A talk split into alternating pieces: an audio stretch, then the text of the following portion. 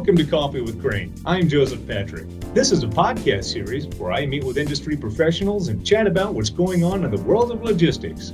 Please subscribe to Coffee with Crane on your favorite podcast player. And when you do, be sure to like, share, and comment. It really does help. In this episode, we'll be speaking with Crane Worldwide Logistics Vice President of the Middle East Sector, Chris Mitchell. Welcome to Coffee with Crane, Chris. Hey, Joseph, how are you? I'm doing really well, my friend. Let's get to know you a little bit better. Uh, how long have you been with Crane now? So I've just gone past my 10 year anniversary with the company. I'm actually just in the process of moving to the Middle East from Singapore, where I've been living for the last 15 years. And as it happens, uh, I'm on my first day out of a 10 day COVID quarantine. Uh, so I'm happy to be out of prison, so to speak, back in circulation and uh, enjoying it. Ready to roam amongst the people once again. That's it.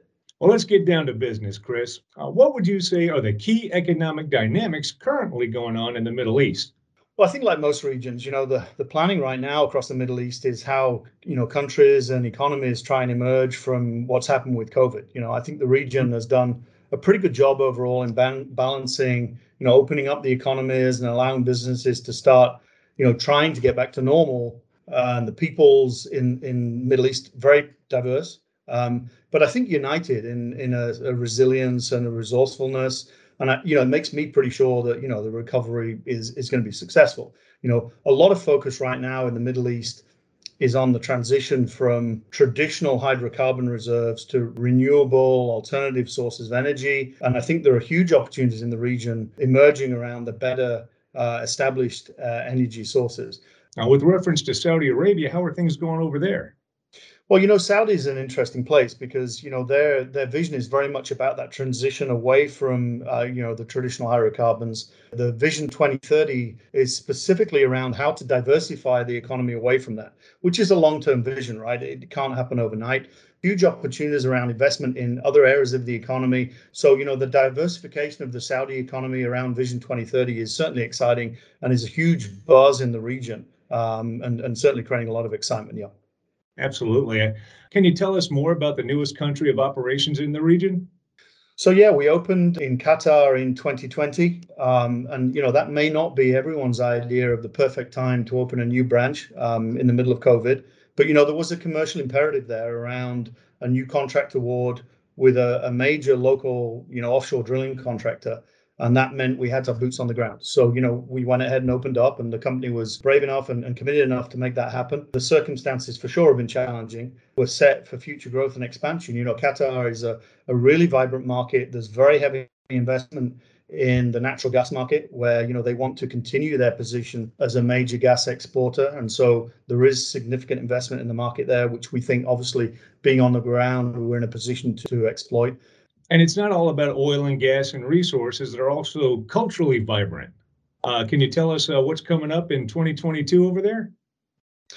Right. So, uh, of course, the exciting thing we're looking to is the World Cup in Qatar in 2022, and, and the first time an Islamic countries hosted the event. You know, we're very excited to unlock some of the opportunities that will come uh, from that event, and you know how our network can help support existing or potential clients with what they need to support that event. So it's definitely uh, going to be a real focus on the region. Um, and the fact that Qatar managed to attract the World Cup, uh, you know, ahead of some of the other countries in the region is a, a feather in their cap. It's truly telling. It, it's a it's a glorious place. It's growing. It's blossoming, and and it's fun to watch. It's a neat time to be alive and see this historical event taking place over there.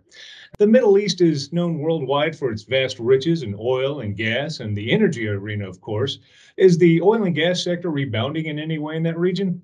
Um, there are some signs that it's starting to recover. Yes, we're seeing you know more budget inquiries for new activity, and volumes are starting to recover a little bit. I would say overall the sentiment is probably one of cautious optimism at the moment. Um, you know the the future energy transition will have a, an impact on the region, and we're seeing more opportunities uh, around renewables and alternative energy, such as green hydrogen, and big investments there and in Saudi. And we think that the Middle East is keen to be on the cutting edge of some of those transitions and, and really position themselves as, as a player in that market. What I would say is we do see that the future potentially holds another cycle of investment in traditional oil and gas. As the transition to alternative sources does continue, we think there's still more investment to come in traditional energy because the, the phasing in of, of traditionals and renewables cannot happen immediately in, in the Middle East economy. And so there will be a transition period. We still see there's another phase of investment there and, and drilling in a traditional sense in oil and gas activity will continue for, for another few years. And it's not like flipping a switch. There has to be that transition period, that that time to grow this one sector and, and slowly fade away from this sector. Right. And so, you know, we see the existing key production areas in the region like Saudi, Abu Dhabi, Qatar, Oman, Egypt, and Iraq. You know, all of those areas where we've got experience and, and good capabilities, we still see those as being having a base of operations in the next few years while those you know existing resources are exploited. And at the same time like you said the transition will start to to phase in as investments in these alternatives come up in the region yeah. Now switching gears a little bit chris uh, recently a very historic event has taken place.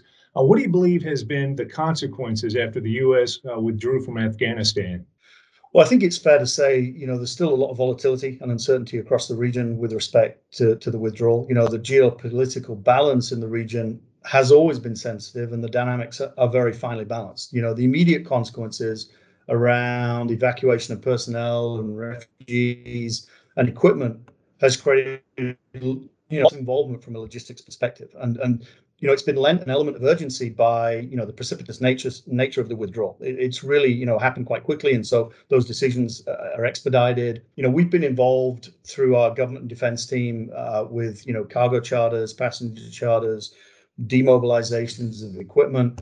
Uh, and that's ongoing, and, and you know I think mm-hmm. the, there will be continued opportunities around that as as things change you know, I think we can expect more opportunities as the concerned parties work out their next steps as to how to protect their interests and work with their regional allies. Um, it, it, really is a state of flux, as we always say in the Middle East, because of the nature of, of the geopolitics in the region. Right. And so right now we're just kind of waiting for the the sands to settle, so to speak, a little bit so that we can get a better idea of, of how to function over there. What opportunities yeah. do you see for Crane worldwide in that region?